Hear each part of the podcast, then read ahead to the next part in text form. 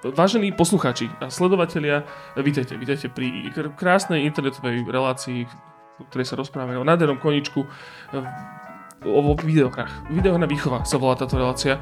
Bude to lepšie chlapci, len to sa, do toho sa dostanem. Vítajte, ahojte, e, vítajte teda pri videohernej výchove. Je to taký podcast, je to v podstate videoherná značka a rozprávame sa tu o hrách, ale vždy ako keby v kontexte niečom, čo je také pochopiteľné pre úplne všetkých. Väčšinou je to vzdelávanie, respektíve školy a vo, vo všeobecnosti, čo nás videohry vedia naučiť. Respektíve sú tu vždy nejakí hostia, ktorí nám porozprávajú o tom svojom kontexte, o ktorom e, videohrnom. E, trepem, nevadí, poďme k tomu. Ja sa volám Jozef, dobrý deň som z organizácie Hemisféra, kde učíme vlastne detská aj mládež, alebo kohokoľvek, kto má záujem o učenie sa videohier a tvorbu videohier, tak učíme, robíme kurzy videoherné. No a e, poďme k hostom, lebo už som zase som nervózny z tohto to je hrozné. Mám tu dneska sú Marošie. E, Maroš Brojo, servus. A Maroš Schmidt, buď pochválený. Ahoj. E, chlapci, vy ste proste, že Marošovia, to už bolo vlastne povedané, ale hlavne obidva máte prsty v Slovenskom centre dizajnu. Je to tak? Áno. Aké tam máte pozície? Povedzte mi, lebo ja, to, ja sa určite ja sa pomýlim. Ja som riaditeľ Centra dizajnu. No, to som si mohol zapamätať. A ja som teda není priamo v Centre dizajnu, ale v Slovenskom múzeu dizajnu, ktoré patrí pod e, Centrum dizajnu a tam pôsobím ako kurátor zbierky multimédií. Takže to vlastne je pod tým. Ok, ja som si to všetko, pre mňa to bolo vždy všetko SCDčko. Je to oddelenie, je mladšie, má 10 rokov a Centrum dizajnu má 30 rokov. 30 rokov, OK.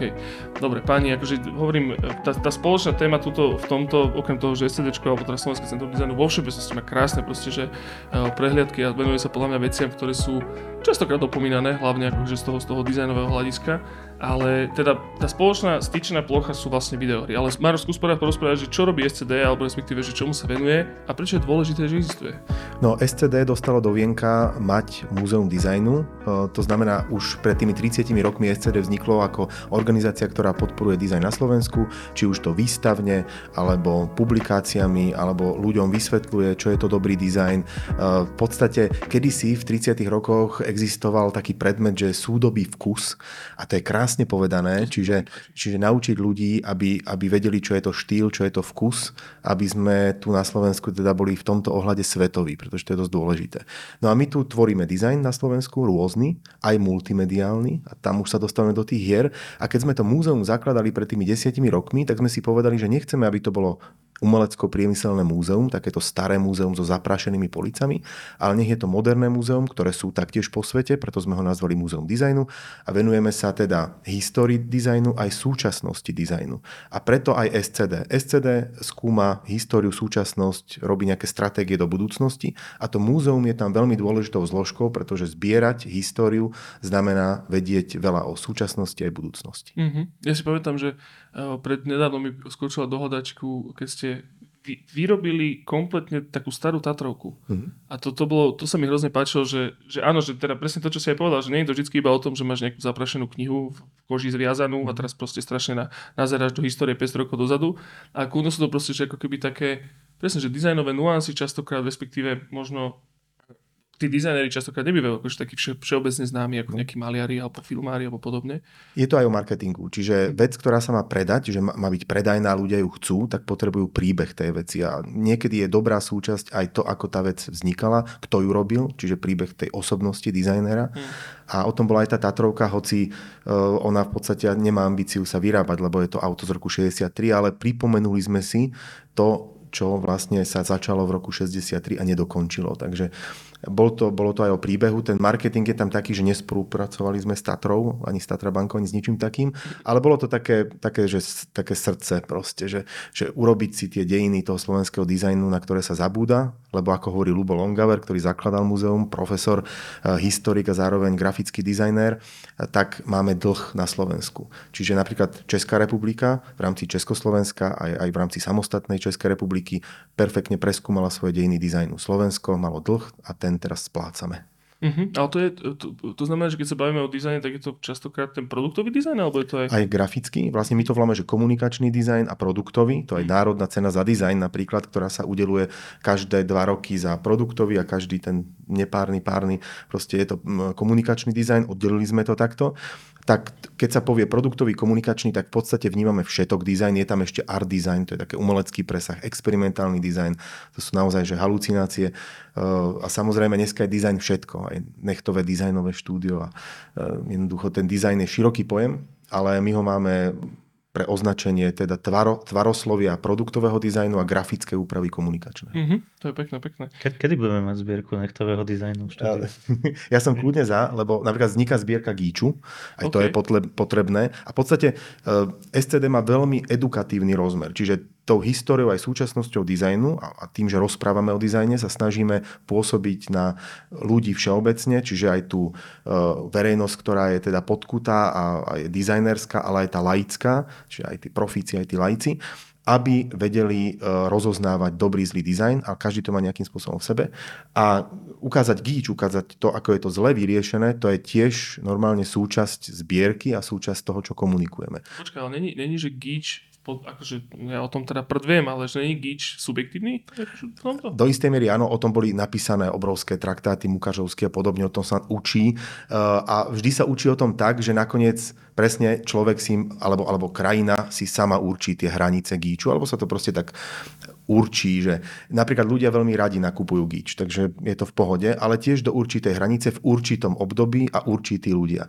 Je to veľmi nielen subjektívne, ale je to merateľné na rôznych úrovniach a nie je dobré definovať, že tu je hranica, ale je dobré nechať ju takú rozplývajú. Ale je dobré o tom hovoriť. Mm-hmm. To sa to vidíš, to ma vlastne iné napadlo. Som si predstavil takých nejakých inžinierov gíču, proste, keďže sa to študuje, vieš, ako proste behajú po určujú proste, že no ja som automobilový dizajner a tam je to brutálne, že, že iné auta sa predávajú v Japonsku a Japonci robia iné auta pre Európu, čiže sa mhm. prispôsobujú. A Európania veľakrát nazývajú to, čo sa v Japonsku je to gíč a zase Japoncom prípada veľmi suché to, čo my tu máme radi. Si mi úplne otvoril teraz tému, lebo čo sa týka automobilového dizajnu, tam mám viacero názorov.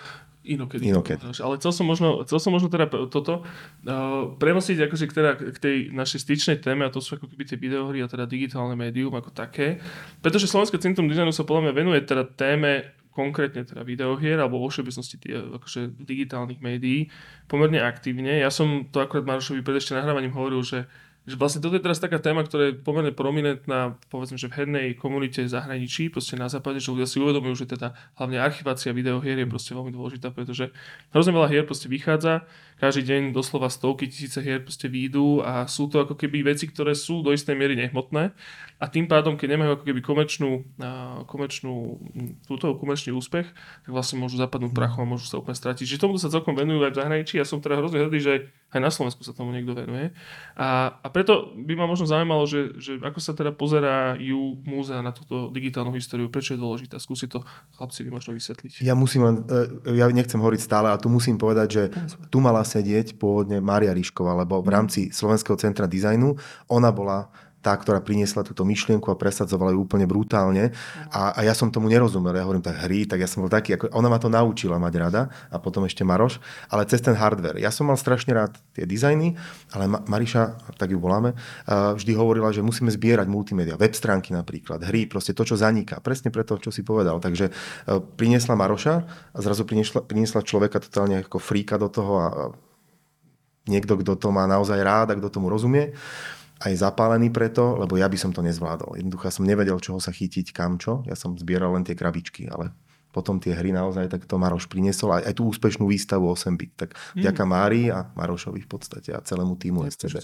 Spred x rokov, myslím, že som tam robil nejakú takú prednášku pre 6 ľudí, ešte tam one napovalené v SCDčku. Mm a to som, to som tak, tak som sa pozrel na ňu, že som tak rád, že spriažnená duša. Proste, že v štátnom aparáte. Takže ja som sa to v STD naučil, akože tomu trošku rozumieť a mať rád, ale toto sú všetko, teraz už Maroš nech povie, ako to no. vlastne funguje.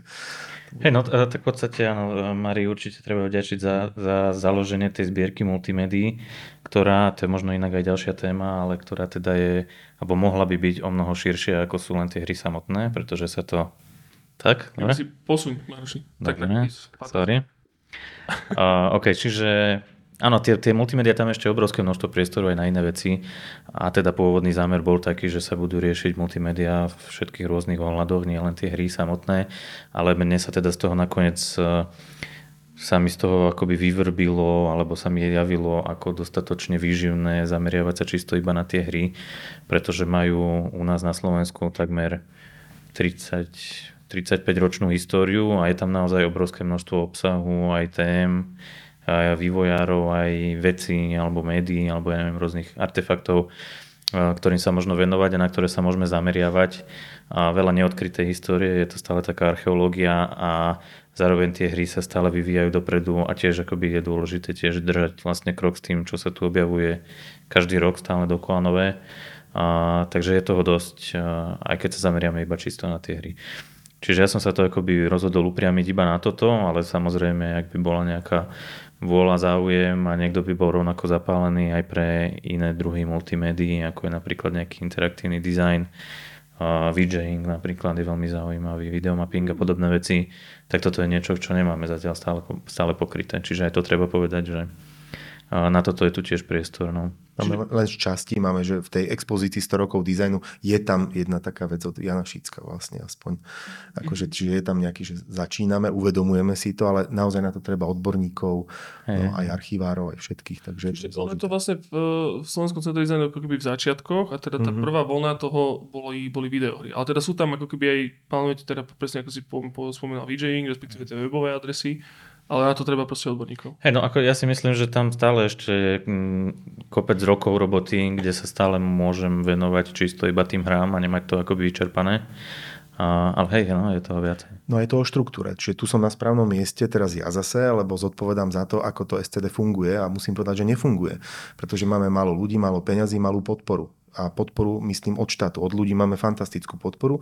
Centrum dizajnu je zriadované ministerstvom kultúry a nie tak, až si tí ľudia uvedomujú, že keď pýtame peniaze na nejaké oddelenie, by som veľmi rád zriadil proste špeciálne oddelenie na to, zaslúži si to, na to, o čom sa teraz bavíme, čiže archivácia multimédií a, a vôbec zbieranie a, a veda okolo toho a výskum. Um, máme aj výskumno-vývojové oddelenie a sú tam dvaja ľudia, z toho jeden prišiel teraz nový, takže všetko je také trošku na kolene a, a ja som to tak nazval, že, že spíme stále na štartovacej čiare a sme celí upotení. Že, že, už by to trebalo trošku, akože starting from scratch už je zastarané a už musíme ísť viac dopredu. A dopredu sa ide naozaj tým, že napríklad Maroš nie je stály zamestnanec, čo ma veľmi mrzí. Ja viem, že mu to možno aj vyhovuje, že môže sa venovať iným veciam, ale chceli by sme budovať centrum dizajnu z kvalitných stálych zamestnancov. Mm-hmm. To mhm. sa nám nedarí. Máme dokonca menej zamestnancov, ako sme mali, lebo je šetrenie v štátnej správe. Mm. Takže rozvoj centra dizajnu, múzea dizajnu, to je to, čo potrebujeme my, aby sme mohli zabezpečiť všetky funkcie. No toto ja som vlastne, Maroš, že tebe nepovedal, že ty si vlastne najgenerálnejší manažer Slovenskej hernej asociácie. No. Samozrejme, to som, že dneska sme v, v rovine tej, tej histórie, ale ale teda prítomnosť takisto patrí tebe, Maroš. Áno, áno, no má to, má to tak, ako Maroš hovorí, má to svoje výhody a nevýhody. Akoby jedna z tých výhod aj pre múzeum podľa mňa je, že práve vďaka tej SGDAčke dokážeme udržiavať o mnoho aktívnejší kontakt s tou súčasnosťou, pretože som, som do toho veľmi výrazne zaangažovaný. Zase nevýhoda samozrejme je tá, že toho času na to muzeum je o mnoho menej, ako by mu mohlo byť venované. No a externí spolupracovníci sú extrémne nízko platení. No, tak je to nastavené. To je škoda. To chcú v prvom rade robiť. Nemajú právo na odmeny, osobné príplatky a tak, čo sú také tie motivačné benefity. Mm-hmm. Ja som sa, ale toto by som možno trošku odbočil, že, že vlastne um, lebo takto, že ja som, hovorím, že v poslednom čase keby viacej som povedzme v takých akože komunitách, alebo respektíve častiach spoločnosti, kde sa rieši proste, že vzdelávanie a také akože rídzo štátne veci, hej, že vzdelávanie, kultúra, čo akože sami o sebe by nemali byť, ale samozrejme, že veľmi často záleží na tých financiách, ktoré častokrát prichádzajú od štátu práve v týchto odvetviach. Tak som si ale uvedomil, že vlastne, že sa omladzuje práve, že celý tento, táto ako keby tieto garnitúry a tieto aj, aj ministerstva, aj múzea, aj nejaké kultúrne strediska a podobne, že mám pocit, že tam je ako keby taký že, že to ide napreduje pekným smerom. Ale to som sa možno chcel s teba možno Maroš spýtať, že že ako to, a teraz neviem, že či o tom chceš alebo môžeš hovoriť, chceš, môžeš, kľudne, že ako, na čo naražete napríklad pri tom, že chcete urobiť niečo, teda povedzme, že zdánlivo progresívne, čo sa týka akože tej, tej expozície alebo toho, čo chcete mm. archivovať alebo čomu sa venovať, na čo sa v tom štáte naráža, že a to podľa mňa tam bude ako keby podobný styčný bod s tými videohrami, čo vlastne stále riešime, že stále ľudia neberú videohry dostatočne vážne. Ako sa na to ten povedzme štát alebo bežní ľudia pozerajú. Mm. Vôbec dizajn neberú vážne štátni úradníci, lebo mhm. štátni úradníci rozhodujú. Sú to ľudia, ktorí nemajú vyštudovanú štátnu úradníckú školu, sú z rôznych profesí. Narazíme niekedy na fantastického človeka s pochopením, dá sa s ním rozprávať a niekedy narazíme na úplne strašného človeka. Veľakrát sú to aj politickí nominanti, ktorí rozhodujú, čiže záleží aj od toho, kto je práve pri moci a to je obrovská škoda. Čiže uh, sme naozaj malá inštitúcia, ktorá zakrnela, nie je tam ten rozvoj, ktorý sme mali, nie že plán plánovaný. My sme mali slúbený pred desiatimi rokmi, že dvaja ľudia vždy pribudnú každý rok pre múzeum, čiže mali sme aj stratégiu vytvorenú rozvoja aj všetkého. A to sa zrazu zmietlo zo stola, prišlo, prešlo niekoľko politických garnitúr a oni, že keď sme mali ako Slovensko hojno pred covidom, tak bolo, že teraz nie a teraz je zase, že už nie je za čo. No, tak je také zvláštne, čiže verím, že napríklad pár moudrých hlav sa dalo dokopy, medzi inými aj práve Maria Rišková, ktorá pracovala pre Ministerstvo kultúry chvíľku externe a dali dokopy stratégiu rozvoja kultúry. Čiže naozaj ja hovorím nie to, aby ja poviem, že chcem peniaze a ľudí a teraz mi to niekto dá a poviem, že videohry, že yes, ale aby to malo zmysel, stratégiu, vybudovať to proste zmysluplne. Takže toto sa deje. Dobre si si všimol, že omladzuje sa a ľudia chcú niečo robiť a už ich to fakt štve. Takže zmysel je v tom, že niečo urobiť, nejakú stratégiu, niečo si schváliť a naplňať ju. No ale ja sa bojím, že stačí jeden, dva ľudia, ktorí to proste stopnú, odstrihnú, ďalší piati sa nahnevajú, prestanú mať záujem, už aj ja som v takom stave, že už, akože už nevládzem, že toto sa fakt nedá. Čo je ale fantastické, v okolitých krajinách to ide a funguje. A my robíme ešte takú politiku vnútornú, že prezentujeme v zahraničí ten slovenský dizajn, či históriu, súčasnosť, vždycky to prepájame a ukazujeme tú budúcnosť a konfrontujeme sa s zahraničím a musím povedať, že napriek všetkému, skrátka, ten, ten tlak z dola, tí, tí ľudia okolo sú tak fantastickí vo všetkých odvetviach dizajnu, aj v tých multimédiách, aj v tých hrách, že, že ideme proste stále tú prvú ligu, ale ja sa bojím, že neviem dokedy. Takže ja viem, nikdy som to tak nepovedal, ale myslím si, že podpora štátu je dôležitá v tomto ohľade, lebo je to taká tá koncovka. Tým sa proste vieme prezentovať, vieme podporiť štátne aj, aj súkromné aktivity alebo nejaké nezávislé um, skupenia a potom mať tú veľkú podporu v tom, v tom naozaj, ako napríklad múzeu dizajnu, ktoré by podľa mňa malo byť už samostatné. Ja teraz sme sa bavili, že to oddelenie centra, to si zaslúži samostatnú budovu, samostatný stav a, a veľa spolupráce. Takže narážame na podstate ľudí, štátnych úradníkov, ktorí odstrihávajú tie kábliky, ktoré sme pracne poletovali a pospájali. To je mhm. škoda. Chápem, ale hovorím, že tak, tak si, si to vlastne aj ty povedal, že má to podľa mňa, že lep, akože zlepšuje sa to. Zlepšuje sa to, určite. To lepšie podľa mňa, že 10 rokmi alebo 15 proste. Ja som teraz popísal viacero článkov aj do českých časopisov, možno kvôli nim ma už aj vyhodia, ale aspoň si to uvedomia jednoducho, kde som urobil takú analýzu za tých posledných napríklad 30 rokov a za tých posledných 10 rokov múzea a tak ďalej, že čo sa všetko dialo, ako to záviselo od napríklad jednej osoby, ktorá si myslela, že vlastní proste tú kultúru a tak ďalej. To je veľká škoda. A napríklad aj tá politika, že niekedy, keď je aj niekto e, taký veľmi divný politický, tak tak kašle na tú kultúru, že ona sa dokáže sama rozvíjať, čo je dobre. A veľakrát je zle, keď niekto zasahuje a presadzuje svoje. Je to také veľmi organické. Mm-hmm. Takže neviem, čo by malo prísť, kdo, koho voliť, to vôbec netuším. Len viem, že rozviazať ruky tomu dizajnu, ľudia sú pripravení, nastavení. Je to, je to fantastický vývozný komunikačný artikel. Máme sa čím pochváliť. Akože ja hovorím, že je to fakt viac než šport a, a pritom šport je super. Takže dokonca je to vyššia forma umenia, ten dizajn, lebo to umenie je tam implantované a dá sa využívať rôznymi spôsobmi. Dizajn proste má všade naokolo otvorené dvere, tu ich treba ešte viacej roztvoriť a bude dobre. Ja som hrozne rád, ja by som ešte iba jednu takú možno pointu, ktorú som si tiež všimol v poslednom čase, je, že častokrát aj, aj to vzdelávanie v dnešnej dobe, že máš ako keby vzdelávacie proste inštitúcie, ktoré proste riešia vzdelávanie, ale mám pocit, že v poslednom čase aj práve možno aj takouto tou výmenou tých generácií na tých postoch, že práve vzdelávanie supluje ako keby ten kultúrny sektor. Mm. Že my sme sa tešíme v hemisfére, že proste, že viaceré veci, ktoré nejdú cez školy, idú skôr, povedzme, že v remeselne cez i takú istú, ale kultúrnu akože inštitúciu, ktorá sa tomu plno proste, proste venuje. A mám pocit, že, že vo všeobecnosti ako keby tá, to spojenie tej kultúry a vzdelávania sa proste stále ako keby prehlbuje a spája viac a viac a obchádza to ako keby takú tú klasický ten školský, školský systém. No, proste, je to že... prirodzené a dobré. Takže mm-hmm. to, to, no. to niečo ako rastlina, ktorá si dokáže nájsť tie korenia a prežije nakoniec. Brečtan. Taký, no, taký, trošku brečtan, je to invazívny. Tam, kde školský systém zlyháva a ľudia sú hladní po vzdelaní alebo po kultúre a po vyžití, tak tam si to hľadá cestu. Však v hemisfére je toho dokonalým príkladom mm. v podstate. V podstate tiež.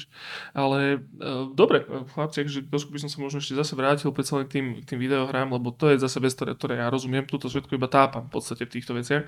Ale Maroš, možno teba by som sa teraz pýtal, lebo minimálne ako keby najväčším dôkazom toho, že robíte niečo dobré je proste tá výstava Slovenský 8-bit, ktorá vlastne mapuje posledných 35 rokov proste, že slovenskej videohernej tvorby. Uh-huh A, nie, nie, p- prvú, druhú polovicu 80 a prvú polovicu 90 OK, to nie je Zatiaľ. Zatiaľ. ešte odtedy? Nie, nie, Ne? ešte nie. Okay, dobre, Za pár rokov navyše ešte. Lebo skús o tom možno porozprávať, hej, že Hej. tam, tam sú viaceré veci, ktoré, ktoré sú fantastické. No, Dobre, no čiže asi to rámcovanie ako prvé, to je dôležité celkom. Ja som rozmýšľal nad tým, že ako to rámcovať, že či 89. alebo 93. a rozdelením Československa alebo niečím takýmto podobným, ale v podstate vychádza z toho, že nejaké politické rámcovanie alebo zmena režimu eh, nedáva v tomto smere vôbec zmysel, pretože sa nejakým výrazným spôsobom tieto dva momenty alebo udalosti nepričinili o nejakú zásadnejšiu trans- transformáciu v, obdob- v oblasti vývoja hier alebo prístupu k vývoju hier, teda okrem eh, príchodu kapitalizmu a trhového eh, podnikania. A, ale vyšlo mi z toho vlastne, že to prvé obdobie u nás, ktoré bolo celé postavené na 8-bitovej architektúre, 8-bitových počítačoch, čo sú vlastne počítače postavené na veľmi iných procesoroch, zjednodušene povedané, ako tie v dnešnej dobe, čo už nie sú vôbec kompatibilné vzájomne. A, tak vlastne vymedziť to akoby týmto, čo je teda obdobie niekedy od nejakého 86. 7. nevieme presne, kde bola tá prvá slovenská hra, možno, že aj troška skôr, až po nejakú prvú polovicu alebo stred 90. rokov, a, kde už postupne vlastne 8-bitové počítače začali nahrádzať klasické PC, teda tá x86 Súčasť to, znamená, že 8-bitová éra teraz začala v polke 80 rokov, ale U Slovensko... nás. U nás áno, ale samozrejme v zahraničí, ako napríklad Británii s príchodom, ale aj predtým a potom napríklad s príchodom počítača ZX Spectrum od spoločnosti Commodore, um, ktorá, ktorý vlastne vyšiel už v 70 rokov, tak tá 8-bitová éra je o mnoho staršia, lenže my sme mali istý delay, ktorý bol zapričinený jednak tým, že z toho zahraničného trhu k nám neboli importované tieto produkty, nemohli sa komerčne predávať a boli sme odkazaní primárne na klony, ktoré vznikali buď lokálne na Slovensku, alebo sa dovážali z iných krajín bývalého sovietského bloku. A tam samozrejme ten posun bol nejakých cca 10 rokov, takže tá druhá polovica 80 rokov sa prvýkrát začali vlastne u nás reálne šíriť počítače pre nejakú širšiu verejnosť, alebo teda minimálne do podnikov rôznym manažerom a tak. To je príklad napríklad PMD 85, ktorá myslím, že sa normálne ani nedistribuovala voľne akoby pre bežných smrteľníkov, ale pôvodne bola distribuovaná väčšinou iba do nejakých fabrík, výrobných závodov, mala sa využívať napríklad na vyučtovacie rôzne práce alebo nejaké riadenie systémových jednotiek, že ľudia vôbec nevedeli, čo s týmito počítačmi robiť, pretože nikto nebol počítačov gramotný. Takže častokrát sa stávalo, že napríklad tie PMDčka končili vlastne v domácnostiach tých eh, vedúcich pracovníkov takýchto závodov a decka sa na tom hrali a učili sa na tom programovať. No a potom taký druhý zlomový bod bol vlastne príchod eh, počítača eh, Didactic M, ktorý bol vyrábaný v didaktiku Skalica, ktorý už teda bol voľne distribuovaný alebo teda bol voľne šírený, predával sa napríklad v Tuzexoch alebo rôznych špecializovaných obchodoch a myslím, že tá pôvodná uvádzacia cena bola okolo 3500 korún československých, čo bola na tú dobu opravom, ak sa milím, až ty vieš možno najlepšie. Jedno. Na tú dobu proste úplne, že astronomická suma. Mhm. Ako keď sme si v 90 rokoch po- kupovali jednojadrové počítače za 40-50 tisíc korún, tak to bolo možno porovnateľné. Bol to niekoľko násobok priemerného platu vtedy. No ale v každom prípade teda pašovanie týchto ZX uh, spektier, hlavne z Nemecka a príchod didaktikov spôsobil masovejšie rozšírenie počítačov na Slovensku. Bavíme sa radovo o niekoľkých desiatkách tisíc kusov, čo bolo teda vtedy vlastnených už bežnými ľuďmi a tu sa vlastne už bežní smrteľníci, ľudia, študenti, stredoškoláci učili pracovať s počítačom, ktorý nemal žiadny grafický interfejs, takže bolo nevyhnutné sa vlastne naučiť programovať Basicu a tam akoby sa začali objavovať aj prvé slovenské hry, a inšpirované teda prevažne produkciou z zahraničia, ktorá k nám vlastne prichádzala pirátsky, akoby tiež, či už z Veľkej Británie, alebo zo Spojených štátov, alebo z rôznych ďalších krajín. Čiže, čiže na začiatku sa ako keby dobre, dô- dôležitý bol ten hardware, na čom sa proste tým Áno. tí videoherní špekulanti potom začali v tom rýpať a niečo proste, že zbastlili, ale to znamená, že boli napríklad, keby tie počítače sa vlastne uh, sem pašovali zo zahraničia, napríklad ten ZX Spectrum. Áno, hovorí sa, že bola jed, jeden typ čokolády alebo bomboniery, ktorá mala takú ideálnu veľkosť na to, aby sa do nej presne zmestilo ZX Spectrum, keď ľudia chodili do Nemecka, takže vraj sa takto pašovali. No ale potom vlastne tieto prepačované počítače sa vlastne túto opajcli, hej, že v socialistickom Československu. A, Ten didaktik. Áno, áno, istým spôsobom áno. Asi nie je úplne na štýl, že reverse engineering a 100% na kopia, ale ten, ten procesor, ktorý využíval počítač ZX Spectrum, to bol, sa to myslím Zilog Z80, ak sa nemýlim, Uh, tak ten vlastne bol, akoby tá architektúra bola okopírovaná, čo zapričinilo to, že tie počítače didaktiky boli plne kompatibilné so ZX Spectrami, čo je pre nás obrovská výhoda, pretože ZX Spectrum, ktoré fungovalo nejakých plus 10 rokov navyše, ešte pred didaktikmi už malo vybudovanú obrovskú knižnicu softveru. Či už hier, alebo aj iných proste nástrojov, ktoré vedeli byť využité vlastne pre tie didaktiky. Tam napríklad je takou zaujímavosťou, že u nás e, vznikol ten počítač e, Maťo, ktorý bol primárne určený pre deti na vzdelávanie a tak, a ten nebol kompatibilný so ZX Spectrum, alebo bol spätne kompatibilný s tým PMD85, čo bol počítač domácej výroby, nekompatibilný tiež so ZX Spectrum a tým pádom nebola šanca, aby na to vzniklo dostatok softveru, pretože ľudia neboli motivovaní si kúpať počítač, na ktorý software neexistoval. Mm-hmm. A teda tie didaktiky sa tým pádom stali nesmierne úspešné, pretože už bolo čo využívať z existujúceho softveru, ktorý nám prichádzal zo zahraničia. A, takže to bol prvý taký obrovský boom uh-huh. u nás.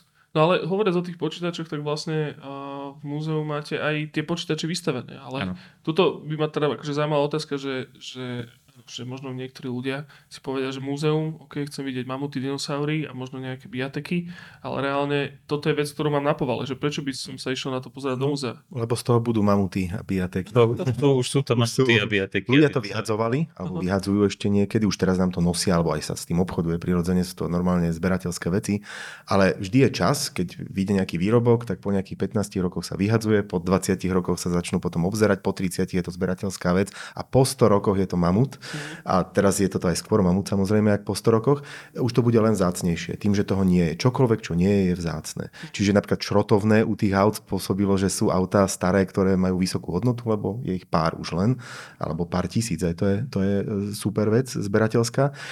No a je to taká srdciarská vec, čiže to nie je zrovna, že zubná kevka, ale je to proste nejaký stroj, ktorý nás starších vráti do mladosti, mladších naučí niečo nové.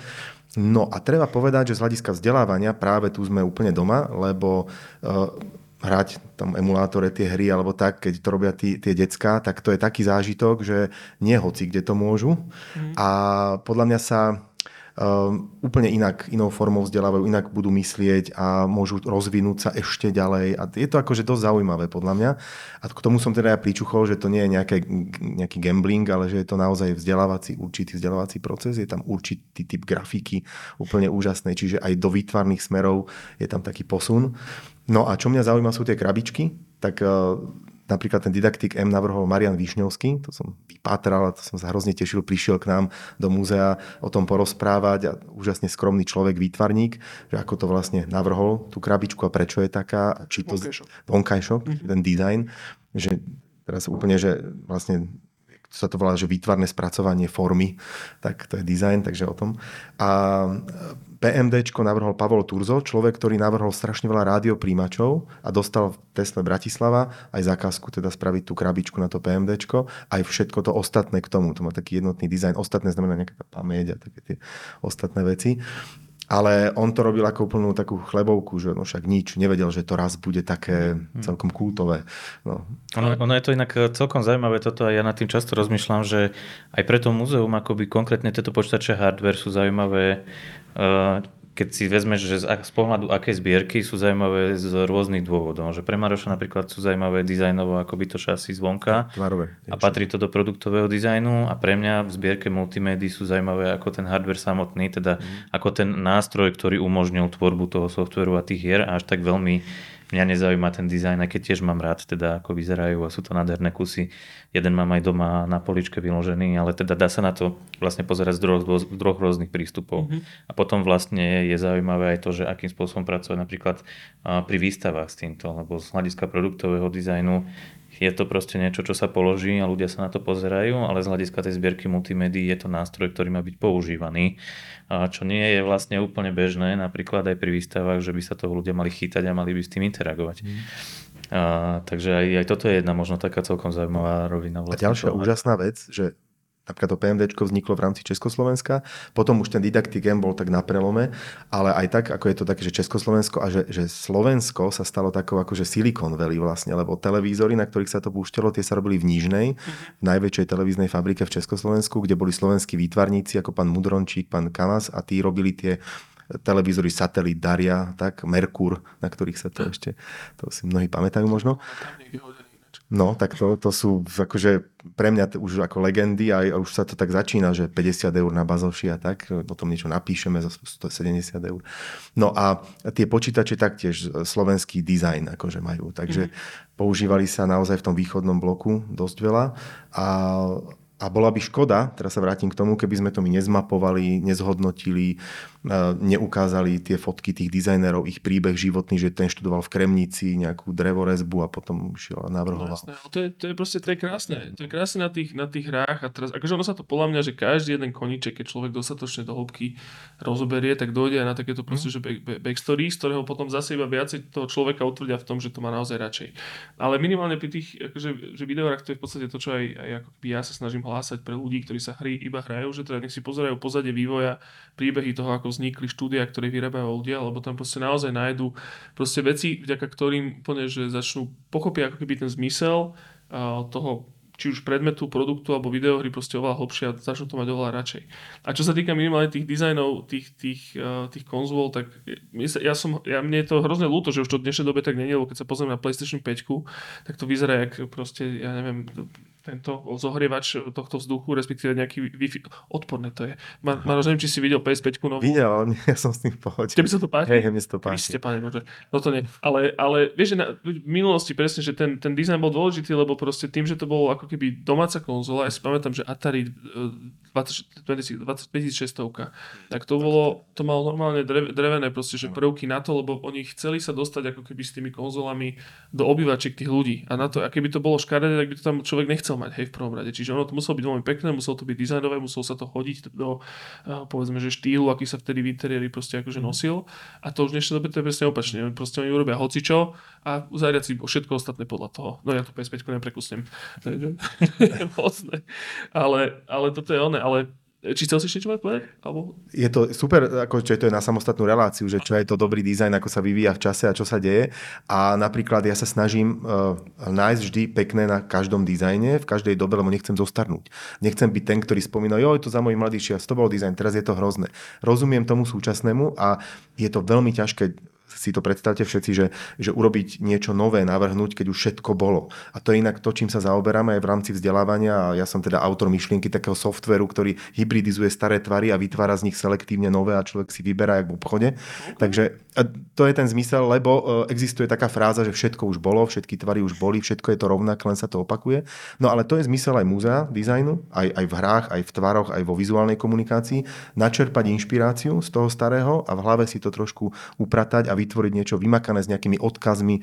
Takže keď sa niekto spýta, lebo ja som bol na stáži v Nemecku, vo Volkswagene, v automobilke a tam mi povedali, že spravte nové auto. A my, že ale ako, veď toto teraz je dobré. Nie, vy musíte myslieť 20 rokov dopredu.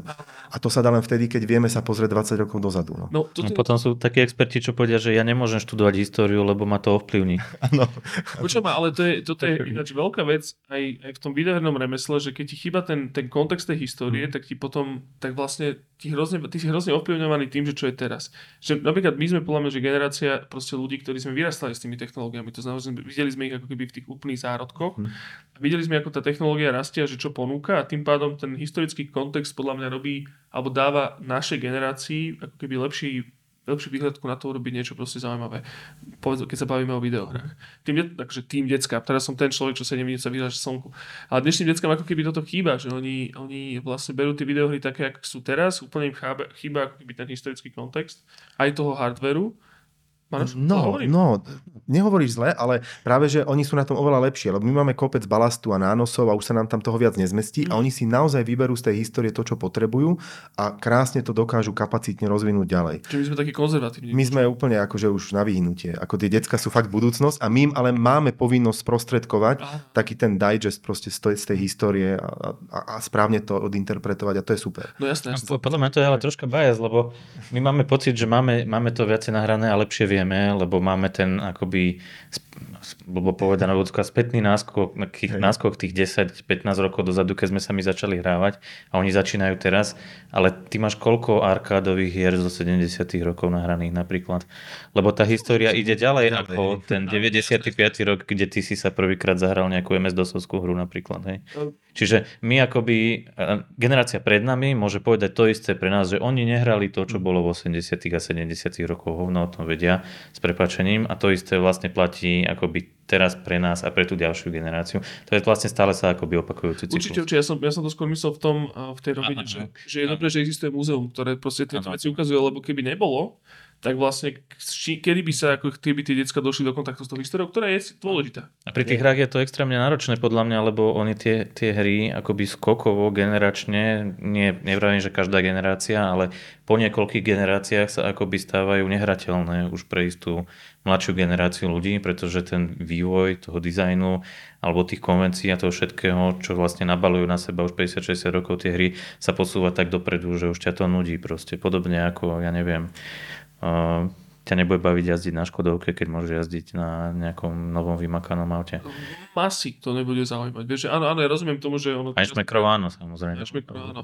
Ale že vlastne áno, áno, že, že tie, tie hry proste starnú a potom sa doslova stanú ako keby nehrateľnými z toho dôvodu, že sú nepochopiteľné v tom kontexte, v ktorom sa nachádzame teraz. Ano, to, ak s týmto sme bojovali vlastne aj pri tej výstave. A, a to je tiež veľmi akoby zaujímavá vec, že akým spôsobom vlastne umožniť ľuďom tie hry hrať, aby si ich vedeli užiť, pretože iba im dať do ruky vlastne klávesnicu a povedať im, že hrajte sa, tu je to spustené, je vlastne nemožné istým spôsobom.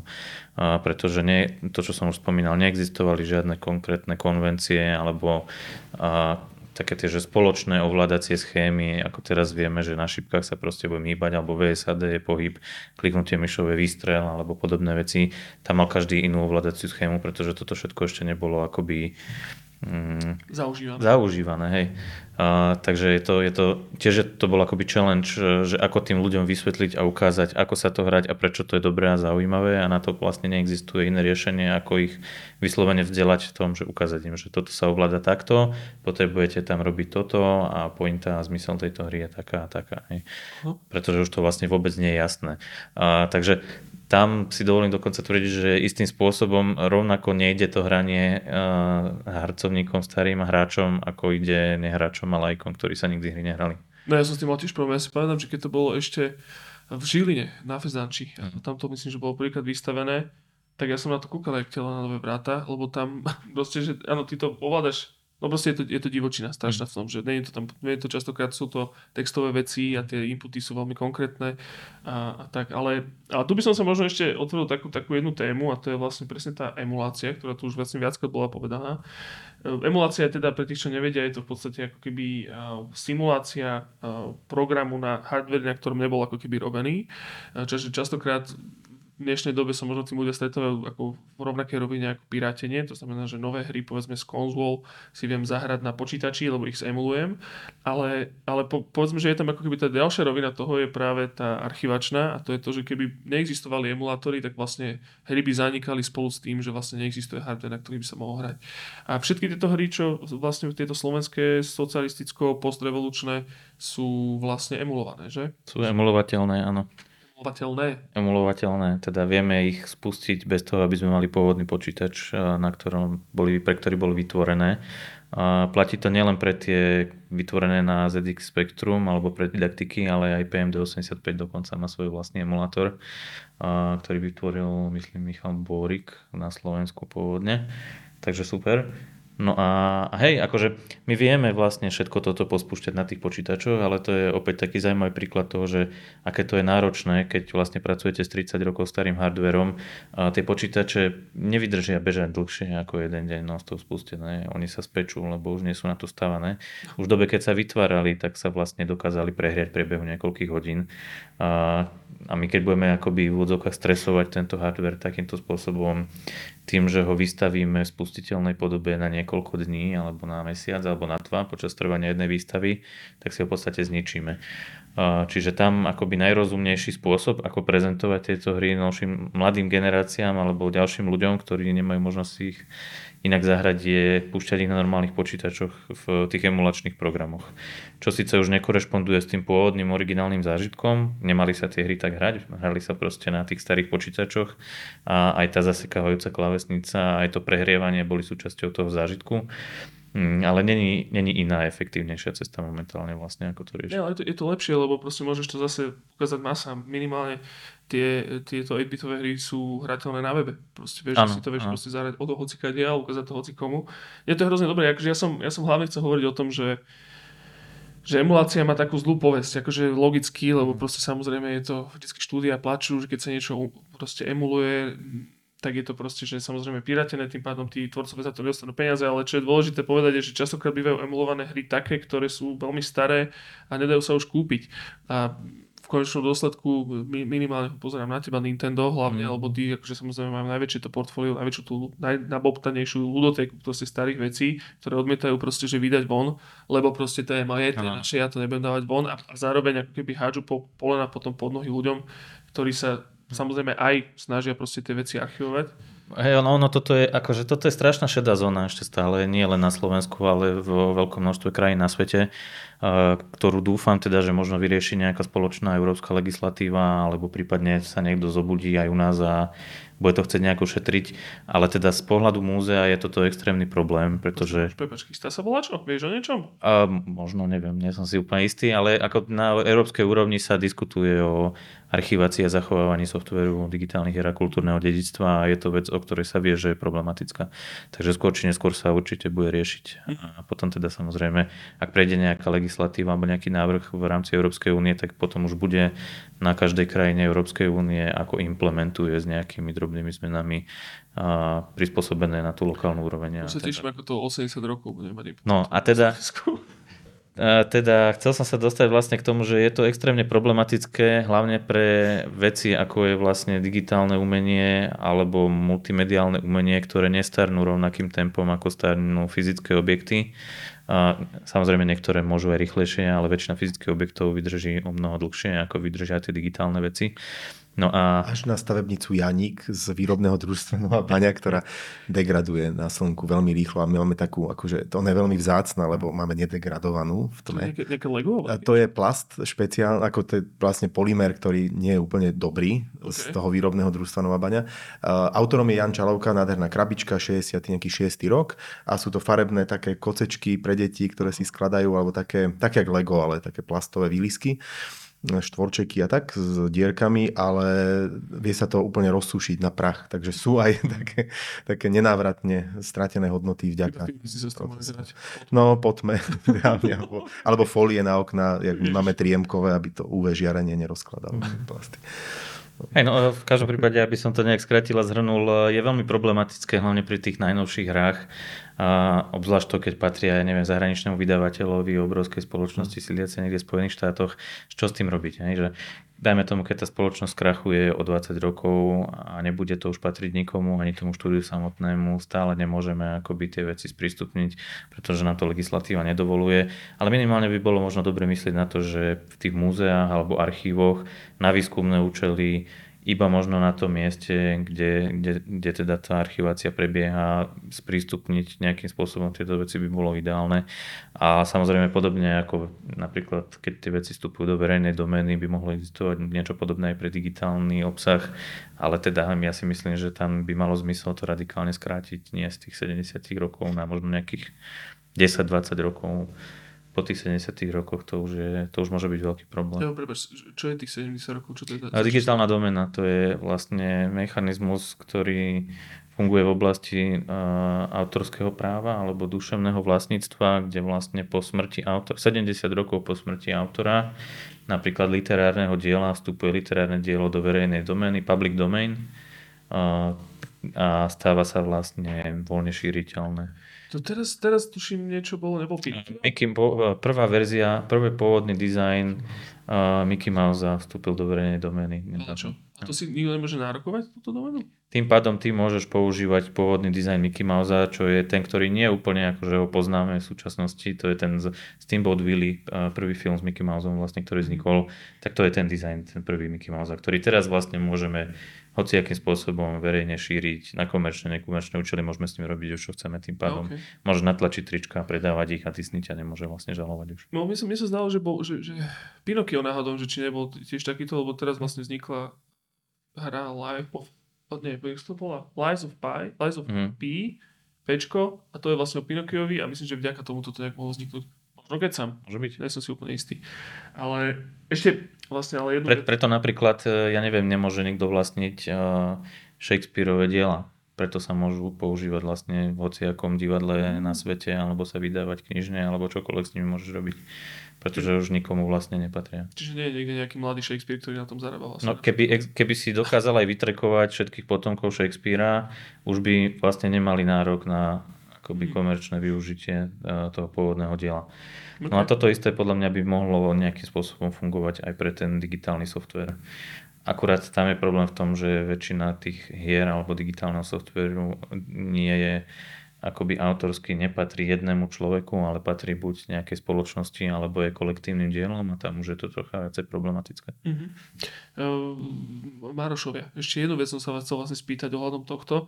Uh, je vlastne, že um, do, do istej miery videoherná literatúra, lebo je to celkom prominentná ako keby téma aj tejto výstavy, alebo vo všeobecnosti aj tých akože zbieracích vecí, lebo je to nejaká fyzická záležitosť. Je to teda akože okrem tých konzol, konzovaľ, neviem, jak sa to volá, skloňuje, to je jedno, genitívy, moja, moja od, odbornosť. Uh, že vlastne sú tam videové časopisy, skúste ešte o tom porozprávať, podľa mňa, to je veľmi, veľmi pekné. No ja len tak urobím intro Marošovi, že, že toto ma tiež fascinuje, keď sme dostali kopec krabíc naozaj s fifíkmi alebo rôznymi takými časopismi, čo som si ja tak pamätal. A uvedomil som si teda, že majú riadny vek a boli krásne zozbierané a že koľko je tam informácií, lebo vlastne také tie úplne staré časopisy, čo len z medzivojnového obdobia, to je vlastne internet minulosti, že tam sa všetko uchovalo. A ešte kým bol ten internet, tak časopis bol vždy zdroj informácií, aj relatívne dosť overených a, a kvalitných, takže dnes je tak na vyhnutie časopis, ale kedysi to bolo dôležité médium a je úžasné, že sa zachovalo takto, že, uh, že ho teda sme dostali v tých krabiciach a dá sa v tom pohrabať, ako sa volá, robiť výskum. A pre nás aj iných oblastiach, keď skúmame dizajn alebo autora, tak časopisy z 50 60 rokov, 80 rôzne ročenky, vydania, tak to je zdroj informácií. A keď sa tam nejaká, objaví nejaká chyba, tá sa replikuje, potom odhalíme. Tak uh, fakt, že časopis je, je super. A časopis práve zaznamenal ešte stále ten boom v čase, keď teda Maroš skúma tie prvé hry, tak je skvelé, že to máme, lebo je to teda zdroj tých informácií. Častokrát je... Už rastú na cene. Rastú na cene, tie, to sú zberateľské veci, no. A, a v akej kvalite, a už v rukavičkách to musíme ako máte otáčať. sa robené na zlatý padak, chlapci? Keď to Všetko, čo príde do múzea a sa vlastne dostane nejaké prírastkové číslo, tak už je majetok štátu Slovenskej republiky a už z toho nič nemáme. No. Ale akože tieto histórie A týchto časopisov eh, je, to sme tiež pomerne nedávno riešili, že vlastne, eh, že áno, že ako keby taký všeobecný konsenzus je, že teda tlačené médium ide do úzadia, ale minimálne v tom, v tom hernom svete medzi hráčmi a ľúbičmi videohier, mám pocit, že sa to trošičku vracia, že ľudia proste majú radi stále ako keby časopisy. Hovorím, nehovorím, nehovorím úplne u nás, v Československu máme samozrejme level score, to ešte sa ako tak drží a je to, je to kvalitné. Ale v zahraničí vychádza strašne veľa takých jednorazových publikácií, ktoré sa tvária ako časopisy a že ľudia to ľúbia, že proste ľudia ľúbia mať fyzicky niečo doma, pretože to fyzično sa strašne vytráca vlastne z videohier tým, že vlastne big boxy, respektíve tie veľké krabice sa vytrácajú, všetko je digitálne, všetko si človek stiahuje zo Steamu, z PSK, z Xboxu, tak vlastne to fyzično tým ľuďom chýba. A ľudia sa k tomu vracajú. Existujú časopisy ako Lost in Cult, respektíve Profound Waste of Retro Time. gamer, myslím. Hej, tiež existuje. akože v zahraničí sú jasné, sú akože časopisy, čo vychádzajú na mesačnej báze Edge a Retro Game, Game Informer a podobne, ale sú to vyslovene, že, a to by sa tebe Maroš podľa mňa hrozne páčilo, lebo to sú krásne kúsky takého, takého zínového charakteru, ale je to na fantastickom papieri vytlačené, sú tam, sú tam custom ilustrácie robené k hrám, tam veľmi pekne písané texty, častokrát ľuďmi, ktorí možno nepíšu bežne, Hrozne pekné, to šupnem do, do tohto. A toto, toto fyzično sa vlastne akoby vytratilo a tým pádom sa vracia, ľudia majú tu záujem. Nie sú to samozrejme veľké náklady, ako bola kedy, keď boli časopisy sa pomaly 100 tisíce kusov proste, že mesačne predávali. Je to skôr akože taká, zase taká fajšmekerská vychytávka, ale toto sa mi hrozne tiež páči na tom, že a že vlastne to múzeum tieto veci proste, že zbiera a to, a to fyzično takisto môže suplovať proste aj skrze tú históriu a toho, toho múzea. To je hrozne, hrozne pekné. A tiež opäť je to vlastne komunikačný dizajn, takže patrí to akoby do dvoch zbierok a, no. a pre mňa sú to tie informácie, ktoré tie časopisy vlastne obsahujú. Ty to, ktoré tam máte časopisy, Maroš? A momentálne máme obrovské množstvo, takmer kompletné časopisu BIT, Ricky a FIFO FIFO bol, myslím, FIFO. prvý časopis, ktorý sa začal ako prvý venovať hrám na Slovensku, potom byt nasledoval, po ňom Ariky je už taká druhá polovica 90 rokov, ale máme zo pár kusov aj levelu Excaliburu a tak, ale na to sa veľmi nezameriavame, lebo to myslím, že v Čechách majú trocha lepšie ošefované.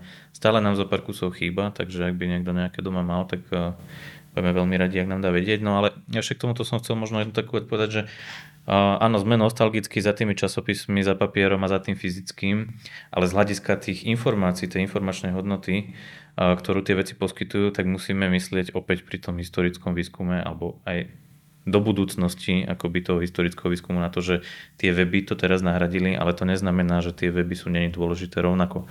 Lebo oni tiež budú nositeľom informácií pre nás historických budúcností a vedia zaniknúť akoby ešte rýchlejšie ako vedia zaniknúť časopisy, lusknutím prsta, jedným tlačidlom delete.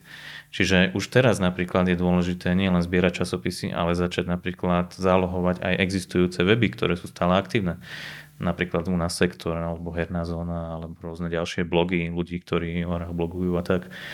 Uh, takže není to len o tom starom, ale je to aj o rozmýšľaní nad tým, ako zachrániť to nové ešte predtým, ako začne to nové už byť ohrozené. No, že vytvoriť tam nejaký, nejakú štruktúru, nejaký systém toho, aby proste no. sa to nikto nestretlo. Aby potom sme sa nemuseli vlastne hrabať v tej zemi, ale boli na to pripravení skôr, ako to, to zaláhne tým popolom a bude to zaprašené a budeme to z tej zeme musieť vyťahovať.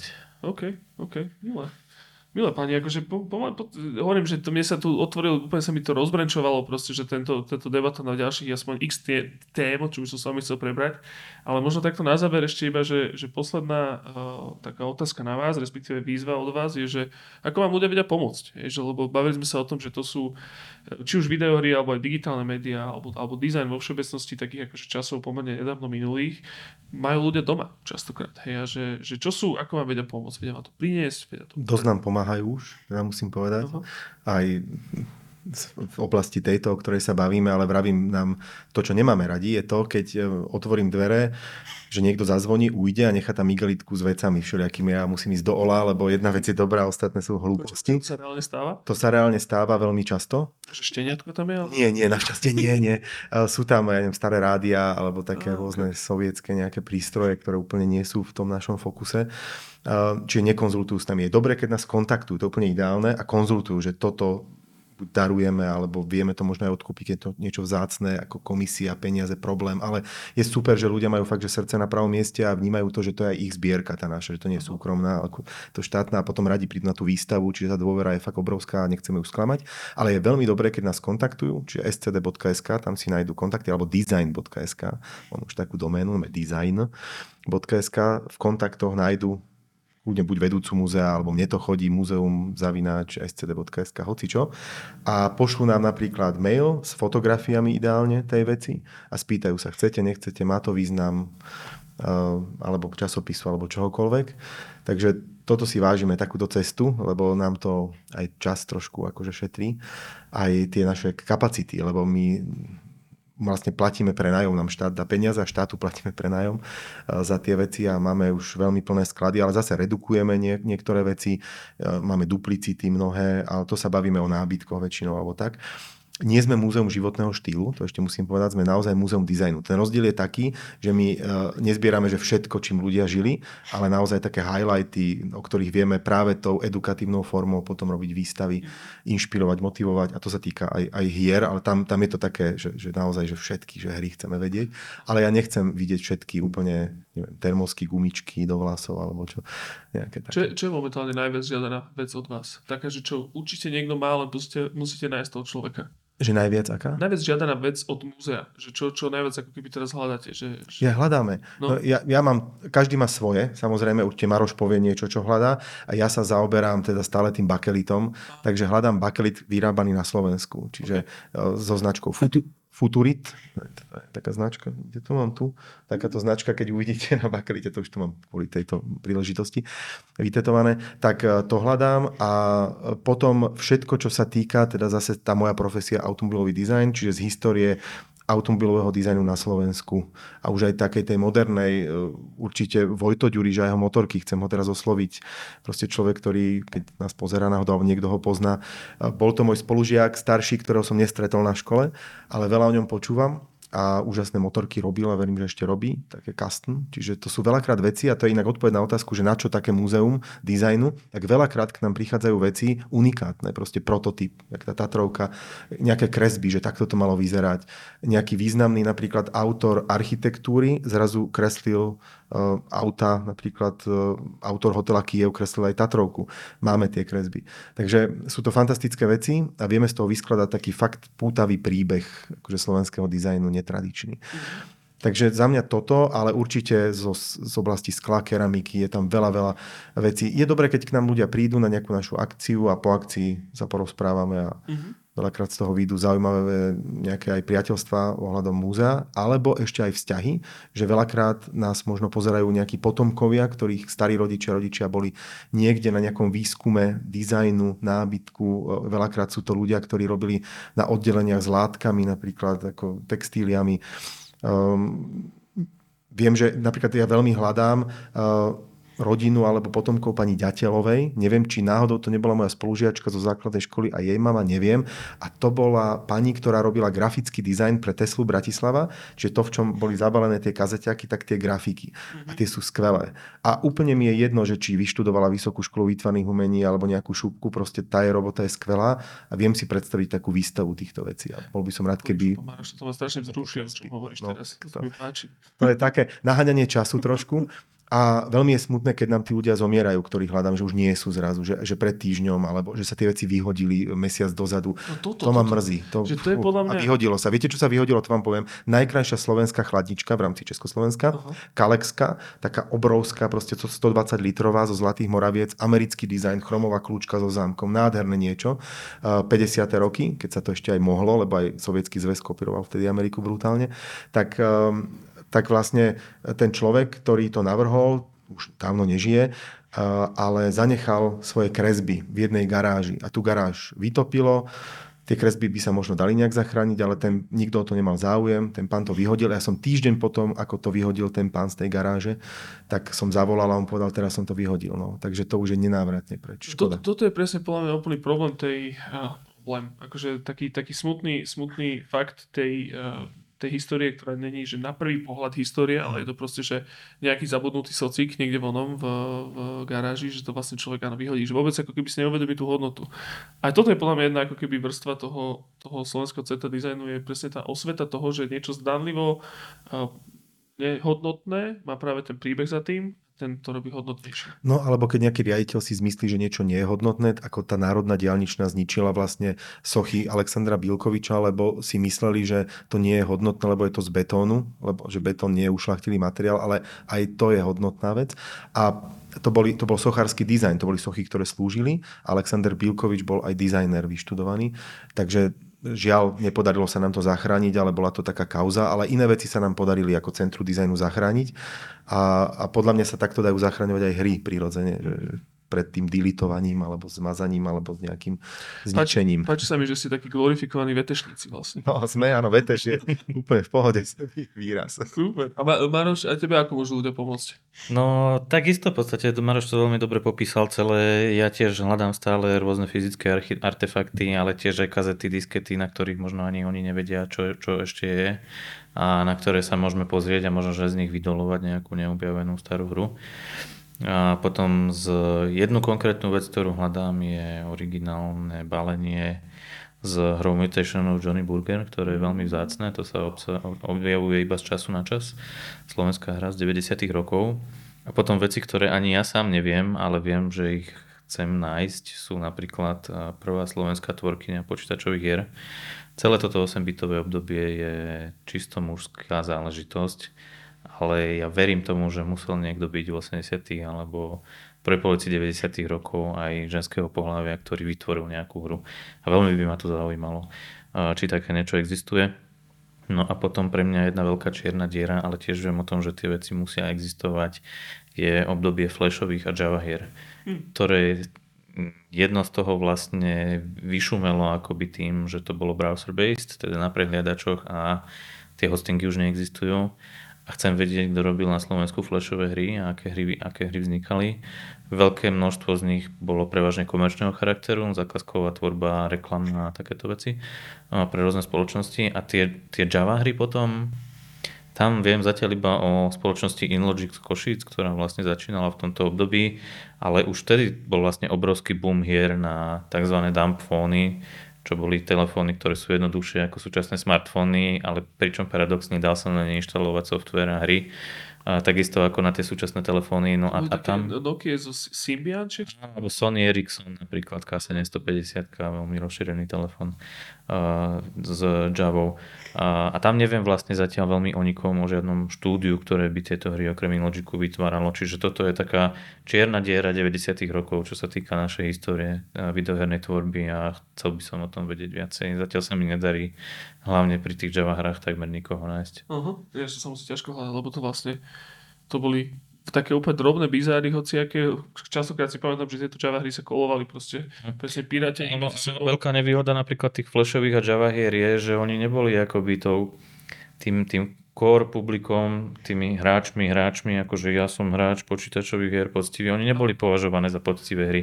Takže ani weby o tom veľmi nepísali, ani časopisy veľmi o tom nepísali, možno nejaká mobilmania alebo niečo podobné, ale tiež akoby odbornosť tých časopisov nebola dostatočne vysoká na to, aby dokázali napríklad pri recenziách alebo pri informovaní o tom softveri identifikovať alebo informovať o tom, či to boli slovenské alebo české produkty. Mm-hmm. Takže aj tam, kde možno sa pozeráme, ja neviem, v nejakom časopise alebo v nejakom hernom portáli po roku 2000 na nejakú Java hru, ktorá je pôvodom zo Slovenska a nikto možno ani nevedel, keď ho nepísal, že vzniklo na Slovensku.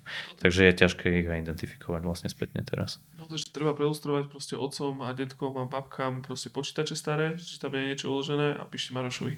A on to tam potom niekde uloží. Do, do, do, do, do.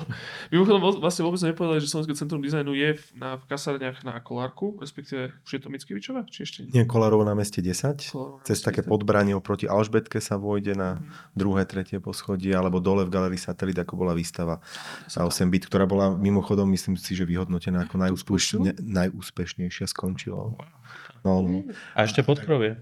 A pod krovie máme úplne hore, tam je 100 rokov dizajnu, alebo teraz je to už akože dejiny dizajnu na Slovensku, ktoré zase od roku 2018 tam máme, to bolo ako k výročiu z tému Československá urobená výstava a už sa nám nakopili ďalšie veci, takže budeme reinštalovať a chceme to mať dole, keďže Národná galéria odchádza z týchto kasární urbanových do svojich vodných, tak chceme anektovať nejaké spodné poschodie, lebo je problém mať proste bez výťahu hore výstavu, kopec ľudí si to nemôže pozrieť, takže chceme ísť dole. Toto, toto, čiže dá sa tam pošpacírovať. No. Dá sa, dá sa, určite. Vždycky niečo otvorené ako v Brajslave teda. A, a super, hovorím, chlapci, ja som hrozne rád, že mne sa to, hovorím, je to taká, taká, taká, taká, taká ľahká uchylačina toto celé. Podľa mňa pre človeka, ktorý naozaj to nemá rád, ťažko sa to vysvetľuje, prečo to je dôležité, ale hovorím, mňa tieto, mňa tieto reči hrozne zrušujú. Mňa sa, to, mňa sa toto presne páči, že zdánlivo nehodnotné veci majú za sebou príbeh, ktorý ich robí extrémne hodnotnými. Eh, čo teda, a, a vo všeobecnosti ako je ten rozmer toho, že sa už múzea a povedzme také akože štátne aparatúry venujú proste takým proste veciam ako je digitálna história minimálne Slovenska alebo akéhokoľvek iného národa, lebo je to dôležité. Proste je to vec, ktorá ktorá presne o 50 rokov bude ten betón, na ktorý ako keby všetci budú pozerať, že však jasne, bol to tu s nami celý, celý, celý čas, ale ako keby teraz je tá technológia kvázi nová, aj keď už vôbec nová není. A som hrozne rád, že to niekto robí. Ste hrozne zlatý, mám vás za to rád no, že, že sme, sme hrozne, hrozne radi. Uh, dobre, uh, páni, došli sme nakoniec, neviem, premyšľam, chodite sa určite pozrieť, uh, teda poslucháči sledujúci do Slovenského centra dizajnu v Bratislave, sledujte, zahrajte sa scd.sk lomitko hry. Ja. Tam si zahrajte staré slovenské hry, alebo vo všeobecnosti podporujete slovenské hry a slovenský herný priemysel, pretože eh, je to dôležité. Eh, sú to fakt, že všetko strašne zlatí ľudia, ktorí proste robia, čo môžu. a proste, že masné videohry. Čiže sledujte, sledujte určite slovenské hry a sledujte možno aj Hemisféru, hemisfera.sk. Ja teda tieto podcasty sú prednahrávané, neviem presne, kedy pôjde tento von, ale uh, určite sa chodite pozrieť stránku hemisfera.sk, sú tam otvorené či už kurzy, alebo proste nejaké uh, veci, či už pre vás, pre decka, alebo pre mladých uh, na tvorbu videohier, respektíve akéhokoľvek iného videoného remesla. Čiže určite sa tam pozrieť uh, a teraz musím dať také tie klasické marketingy, ktoré nenavidím, dať odber, fuj, úplne sa mi to hrozné, alebo like, alebo to shareite. Ale podľa mňa úplne najlepšie, čo môžete urobiť, je, že naozaj, že pošlite to človeku, ktorý si myslíte, že sa mu to bude páčiť. A, a podľa mňa je tu strašne veľa zaujímavých ľudí a zaujímavých informácií. A pokračujeme. Takže páni, ďakujem veľmi pekne. Ďakujeme, ďakujeme. čaute. Dovidenia.